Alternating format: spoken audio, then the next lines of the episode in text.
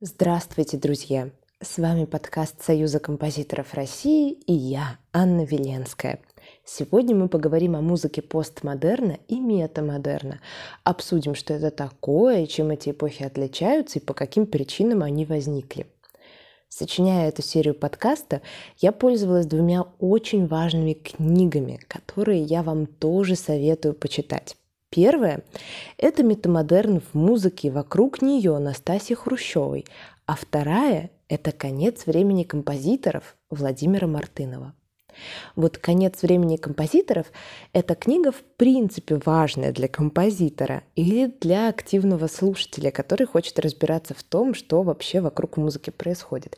Я бы даже назвала ее таким громким словом «хрестоматийная». Когда Мартынов ее написал, она вызвала вообще бурю эмоций в композиторском мире. Ну, еще бы, да? Композитор сам взял и возвестил конец времени композиторов. Это даже можно трактовать как что-то оскорбительное. И вот сам Мартынов, например, даже пишет, что после нее с ним не здоровался Арва Пярт и, по-моему, даже переходил на другую сторону улицы. А они, между прочим, были в дружеских отношениях. А сейчас прошло вот время, уже, получается, 22 года прошло, да, он его в 99-м написал, и вот с помощью этой книги можно понять, что происходило в музыке на протяжении всей ее эволюции. Такой философский взгляд на то, как классическая музыка появилась, почему она обязана была иметь конец, да, почему это была такая бомба замедленного действия, по мнению Мартынова, и вот как этот конец наступил. Я не утверждаю, что он наступил, это вот сами в книге прочитайте. Вот читать эту книгу мне, кстати, было сложно, потому что там очень много отсылок к разным формам искусства, в том числе восточным разным культурам, с которыми я не знакома. И, но зато она написана с очень большим авторским отношением. Я бы даже сказала, что мне за ней э, как будто бы видно Мартынова как человека, как такого музыкального философа. И когда я ее читаю, мне кажется, что я с ним беседую. Очень приятное ощущение. Да? Не всем в жизни удается побеседовать с Владимиром Мартыновым, а вот с помощью книги можно это сделать. А вот Настасья Хрущева пишет свою книгу намеренно так отстраненно, и книга скорее воспринимается сама как акт искусства – да, вот прям читаешь и впадаешь в какое-то вдохновение, в какой-то транс, как будто э, все, что происходит в буквах, это уже, уже музыка. Я вот, кстати, пила презентацию этой книги, меня это очень хорошее воспоминание, и у меня даже был шанс быть причастной к началу жизни этой такой важной работы. В книге Настасья подробно и с примерами рассказывает об эпохе метамодерна, не только в музыке, как сказано в названии, да, и вокруг нее. Она рассказывает, как ее воспринимать, как в ней жить и как слушать музыку эпохи метамодерна. Э, надеюсь, я вас достаточно заинтересовала, поэтому приступим, будем разбираться. Если до 20 века эпохи в музыке сменялись примерно раз в сто лет, Вспомните, да, и барокко, классицизм, романтизм, как-то все это не быстро происходило. Одна эпоха начиналась, имела начало, зрелую форму, позднюю форму, потом начинался такой переходный период. Вот мы так смотрим, да, между барокко и классицизмом. А к чему этот композитор принадлежит? А, вот этот переходный период, удивительно. А вот в 20 веке случился просто бум, да, время как будто сжималось, сжималось, сжималось. И вот в 20 веке э, уживаются сразу четыре эпохи. Я думаю, что их можно изучать и классифицировать по-разному, но для себя я вот выделяю из них четыре, они важны для меня. Сначала это конец позднего романтизма, то есть еще его хвостик такой остается, его след и флер. Потом эпоха модерна, а потом эпоха постмодерна и самое начало метамодерна. Не думайте, что они как-то заканчивались, начиналась какая-то новая, и все это было так правильно, совсем нет. В разных странах по-разному, и вот сейчас, забегая вперед, у нас нет какой-то определенной эпохи сегодняшнего дня. Вроде хочется сказать, что сейчас эпоха метамодерна, но в музыке нет. В музыке сейчас уживаются метамодерн и постмодерн.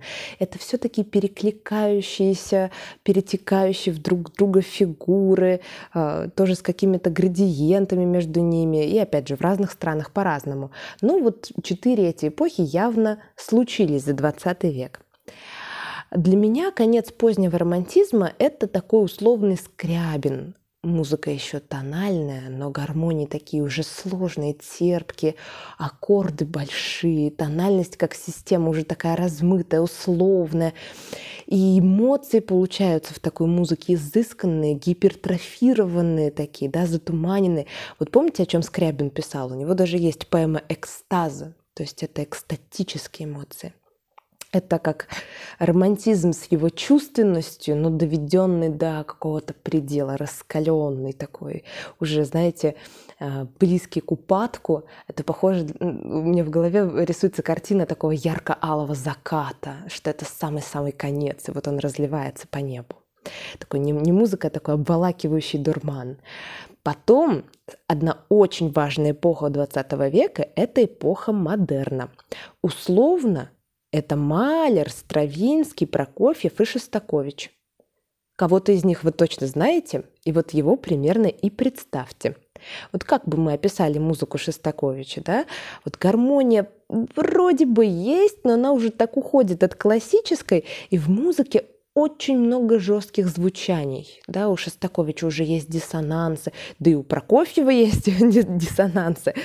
А вот классические формы сохраняются, и музыка по-прежнему остается нарративной. Нарративной, это важно. Это привычно для музыки, которую мы называем условно классической. Что значит нарративная музыка? Это музыка, в которой сменяют друг друга напряжение и расслабление. Да? И все это имеет какой-то итог, чаще всего такой катарсис, неважно, сладостный или горестный, но главное, что это такая музыка, ну, она похожа на художественное произведение, на роман какой-нибудь, да, в нем есть, э, так сказать, хорошие моменты, плохие моменты, катарсис и, и уход, да, очень стандартно для какой-нибудь симфонии. Эта музыка полна смыслов, и мы воспринимаем ее смесью души и головы. Вот у нас получается такая умная душа, и душевная голова воспринимает музыку Прокофьева или Шостаковича. Само слово «модерн» здесь означает, что одной из целей композитора становится модернизация музыкального языка. Это такое привнесение нового в старое. Но ни Прокофьев, ни Шостакович не хотели, знаете, все старое сломать, все новое построить. То есть Заметьте, они творят в старых формах, просто говорят в них по-новому. Это что касается модерна. Дальше постмодерн. Говоря о постмодерне, я ступаю на более зыбкий путь, потому что это разговор не совсем про стиль, это разговор про философию. В целом, постмодерн мне представляется эпохой очень тяжелых переживаний авторов о том, что все уже сказано, все уже написано. И вот этот факт, да, что все уже написано, он становится причиной паники и тревоги. Обратите внимание, что последними великими композиторами-симфонистами стали русские, там, советские композиторы, я имею в виду Прокофьева и Шостаковича. И что вот русская классическая музыка в принципе появилась позже, чем европейская.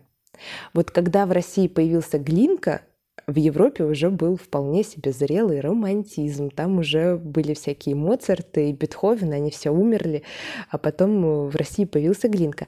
И вот музыка и появилась позже – и нарративная симфоническая музыка и ушла из нее попозже. Да? Вот в России в 20 веке Шесто... Э, для Шостаковича еще не было понятно, что все написано. Да? Он как-то с этим справлялся. А вот первой, кто запаниковала, была Германия. Я вообще, глядя на историю музыки, думаю, что тренды всегда задавали Австрия и Германия. Или как-то, да, раньше они были чуть ли не одним государством. И вот помните, откуда ведет начало венский классицизм? Ну, там Моцарт, да, вспомните, из Германии. Романтизм, там Шуберт, Шуман, из Германии. И вот там же, в Германии, жил человек, который во многом поменял сам вектор развития музыки 20 века. Угадайте, про кого я говорю? Жил в Германии – изменил вектор развития в 20 веке, подсказка, да, создал, ну, как, э, так сказать, теоретизировал новый способ написания музыки, по которому все с ума начали сходить. Наверное, догадались, я говорю об Арнольде Шонберге. Мы с вами встречались с этим интересным музыкальным персонажем в серии подкаста про додекафонию. Если забыли или не слушали, то послушайте потом.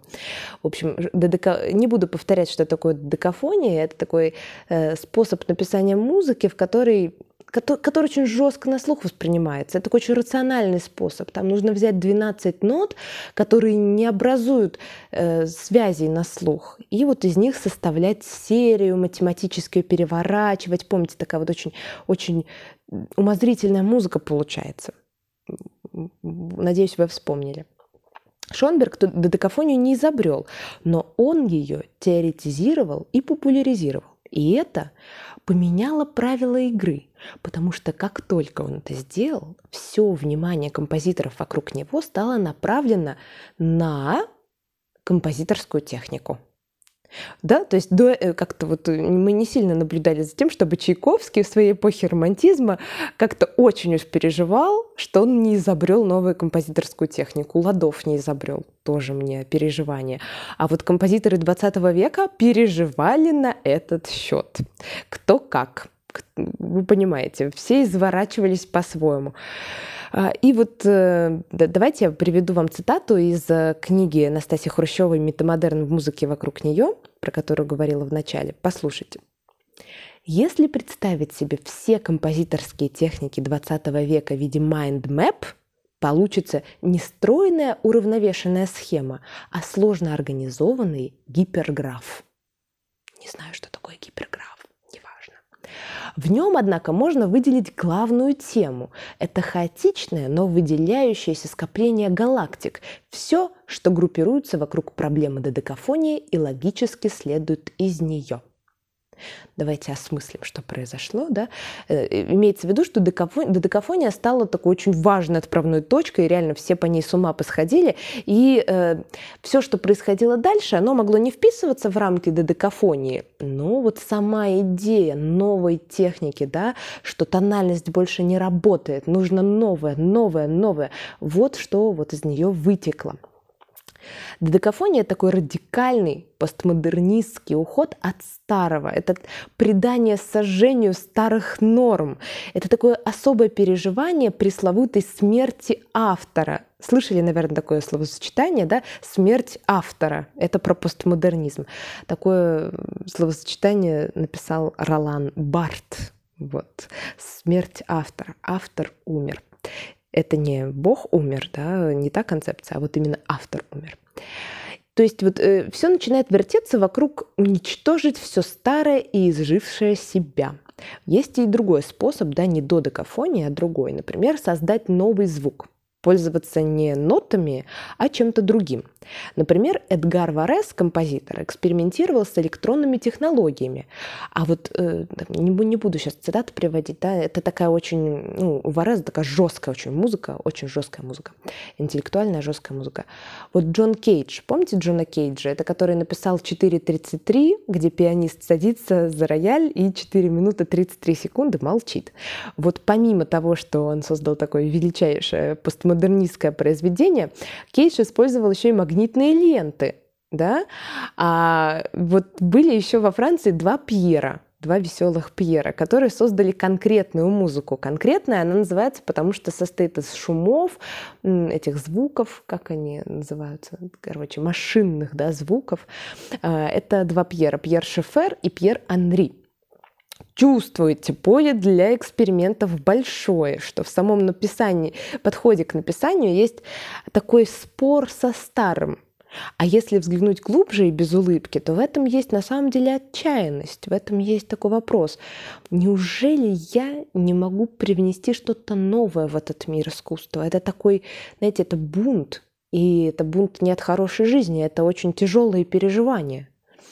И был еще один способ откреститься от музыкального прошлого. Это использовать цитаты из старой музыки. Как это ни странно нарочито. Вот Чарльз Зайвс, например, в своих звуковых путях, это американский композитор, он использовал цитаты произведений, которые были написаны на сто лет раньше него. И особенность подхода к постмодернизма к прошлому в том, что цитаты звучат как цитаты – кажется, странная фраза, да, но сейчас объясню. Эти цитаты звучат как что-то очень намеренное, немножечко чужеродное. Например, если вы решите написать произведение, и вот там, э, там музыка идет, идет, идет, идет, потом все резко затихает, и вдруг цитата из «Лебединого озера» Чайковского и какая-нибудь немножко измененная. И это такой явный символ, такая кульминация, знаете, явная отсылка. То есть вы таким образом э, очень сильно раскланиваетесь перед Чайковским и слушателям прямо вот объясняете, что это цитата, это цитата, это прям вот точно не мое, чужеродное. Вот если вы ее так выделите, то это будет э, черта постмодерна в вашей музыке. Ну, чувствуете, да, в постмодерне есть такой невроз по поводу того, что вот не дай бог я скажу что-то, что уже говорили до меня. И поэтому композиторы используют именно цитаты. Это, еще раз повторюсь, принципиально важная деталь, потому что если сейчас вам кажется, что иначе нельзя, то на самом деле можно. Скоро до этого дойдем. Сейчас будем говорить про метамодерн. Напоследок, чтобы все окончательно стало понятно с цитатами, я сейчас приведу цитату Умберто Эко, которую в своей книге приводит Настасья Хрущева. Послушайте. Описывая работу цитаты в постмодернизме, Умберто Эко приводит метафору. Тут я подумала, а вдруг он Эко, Эко, Эко, Умберто Эко. Ладно, простите меня, если, если я не так произнесла его суперсложную фамилию. Лучше послушайте цитату. Постмодернистская позиция напоминает мне положение человека, влюбленного в очень образованную женщину. Он понимает, что не может сказать ей «люблю тебя безумно», потому что понимает, что она понимает, а она понимает, что он понимает, что подобные фразы – это прерогатива Лиалы. Это такой псевдоним итальянской писательницы, популярной в 30-е годы. Однако выход есть. Он должен сказать по выражению Лиалы, люблю тебя безумно. При этом он избегает деланной простоты и прямо показывает ей, что не имеет возможности говорить по-простому. Тем не менее, он доводит до ее сведения то, что собирается донести, что он любит ее, но что его любовь живет в эпоху утраченной простоты. Если женщина готова играть в ту же игру, она поймет, что объяснение в любви осталось объяснением в любви. Ни одному из собеседников простота не дается. Оба выдерживают натиск прошлого, натиск, натиск всего до них сказанного, от которого уже никуда не денешься, и оба сознательно и охотно вступают в игру иронии. И все-таки удалось им еще раз поговорить о любви. Вот такая красивая цитата. А, понимаете, да, когда мы говорим о постмодерне и метамодерне, проще объяснить на каких-то вот таких полуартовых моментах, потому что говорить прямо и приводить классификацию не удается. Нельзя вывести прям, знаете, 10 общих признаков у всех композиторов, там, художников, постмодернистов. Это вот именно, знаете, что-то интуитивное на уровне философии. Теперь перейдем к метамодерну. Что такое метамодерн? Это, да, он, часто это слово звучит вокруг. Это что вообще такое в академической музыке? Так вот, это эпоха, которая плавно сменяет постмодерн. Именно так. Я бы сказала, что сейчас в мире э, существуют и сосуществуют две эти эпохи вместе. Послушайте сейчас небольшой отрывок из музыки Мартынова «Машина воспоминаний». Вы могли уже слышать ее, если проходили наш тренажер в группе Союза композиторов России. Мы там предлагали слушателям выбрать, какое название бы они дали музыке, и привели из нее отрывочек. Давайте потратим сейчас 15 секунд и вспомним, как она звучит. thank you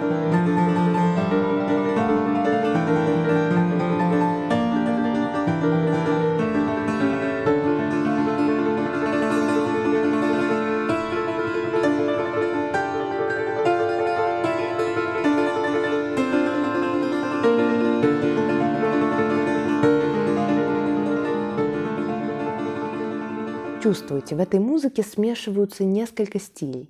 Если пытаться объяснить терминами, что там происходит, то там происходит романтическая гармония и минимализм как подход к форме с множеством повторений и особым состоянием транса. Вот это именно то, про что на самом деле музыкальный метамодерн. Метамодерн – это эпоха новой простоты, когда композиторская паника прошла – смерть автора перестала восприниматься композиторами болезненно. И, или даже вообще не совсем так. В метамодерне происходит настоящая смерть автора в плане его полное самоуничтожение, потому что мы а, когда слушаем метамодерновую музыку, у нас возникает ощущение, что она принадлежит всем, что в ней нет ничего своего. Но в то же время нет никаких конкретных цитат. Помните, как мы говорили про цитаты в постмодерне? Так вот, тут прямых цитат нет. Эта музыка похожа на культурный код, записанный звуками. Сейчас перечислю несколько свойственных музыке вещей, да, музыки метамодерна. Первое уход от техники. Постмодерн во многом заменяет техникой интуитивный подход, а метамодерн его возвращает. Композиторы так, вот таким образом уходят от рационалистских таких сложных способов сочинения музыки, и это не случайность, а целая стратегия. Она возникла во многом у композиторов сознательно. Например, Владимир Мартынов, композитор-метамодернист, начал как авангардист – и потом постепенно пришел к метамодерну, изучая древнерусское пение и многое другое. Вторая черта метамодерна – погружение слушателя в состояние транса. Музыка метамодерна – это музыка всегда одного состояния с первой до последней ноты. Это часто состояние меланхолии, тоски или эйфории. То, чего в постмодерне представить практически нельзя. Противоположные эмоции. Третье – это возвращение тональности.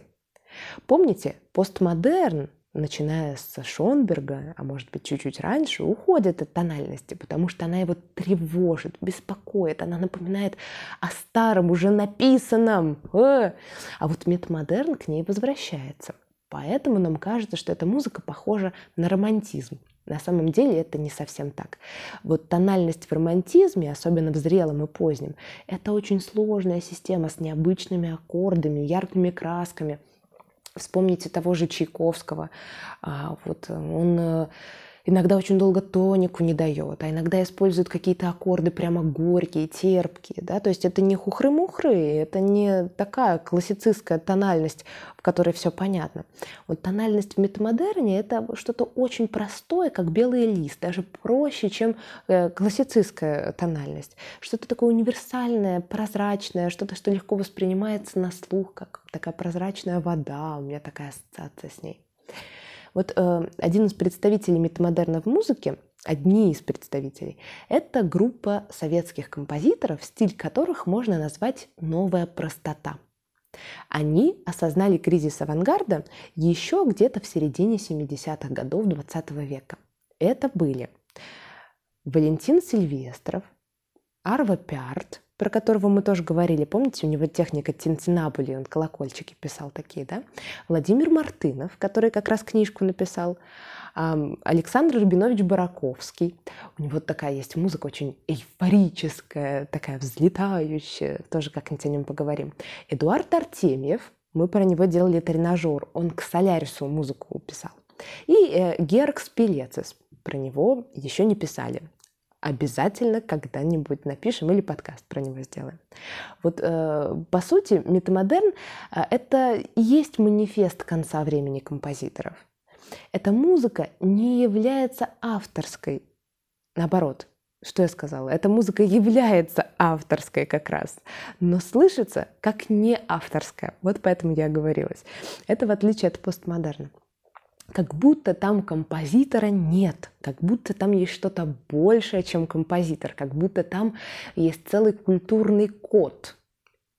Ну, давайте сейчас э, быстренько э, вспомним все, что мы узнали, и как-то чувствую, что я перехвалила немножко метамодерн, как будто его не за что поругать. Вот сейчас мы это исправим, как следует поругаем. А, чтобы все было по-честному, без перекосов. Но видите, тут как говорить о музыке объективно, без совсем субъективно? Ну, понятно же, что мне музыка постмодерна чуть меньше нравится. Я ее использую, когда а, хочу отрефлексировать очень сложные эмоции, когда чувствую в себе какую-то черноту, когда мне тяжело. Она мне помогает, она излечивает тоже. А вот метамодерн, он больше сопровождает меня по жизни. Поэтому я такая предвзятая тут подкаст сочиняю. Так вот, повторим все. Постмодерн. Постмодерн – это музыка сложных смыслов и ярких, таких тяжелых эмоций, переживаний. Его основное переживание – это что все закончилось, все уже было. И отсюда паника и потребность в таком авангарде и новых приемах. Метамодерн – это музыка меланхолии, музыка одного состояния. Она такая прекрасная, трансовая, и она скучная. Скучная музыка. Вот и поругали музыку метамодерна. Реально, в ней ничего не происходит. Ее основное переживание – это что все уже случилось, все уже было, и что это прекрасно. Это музыка, написанная, знаете, как взгляд на апокалипсис, такой полный любви и нежности. Зачем что-то изобретать, когда уже апокалипсис. Это сентиментальная музыка, простая, милая уху. Мы ее слушаем, отдыхаем и излечиваемся. Ничего нового она для нас не привносит. Она просто поднимает какие-то очень старые слои. Чтобы написать такую музыку, нужно смириться и не пытаться создать что-то кардинально новое. В следующий раз, слушая современную академическую музыку, постарайтесь подумать, в какой эпохе композитор находится сердцем. Может быть, он в постмодерне, может быть, он в метамодерне. Надеюсь, после подкаста стало чуточку понятнее с этими всеми мета-мета, пост-пост. Да? Это был очень непростой подкаст, и чтобы отдохнуть и почувствовать сердце метамодерн, я предлагаю послушать фрагмент музыки Арва Пиарта зеркало в зеркале. А пока я с вами прощаюсь. С вами был подкаст Союза композиторов России и я, Анна Веленская.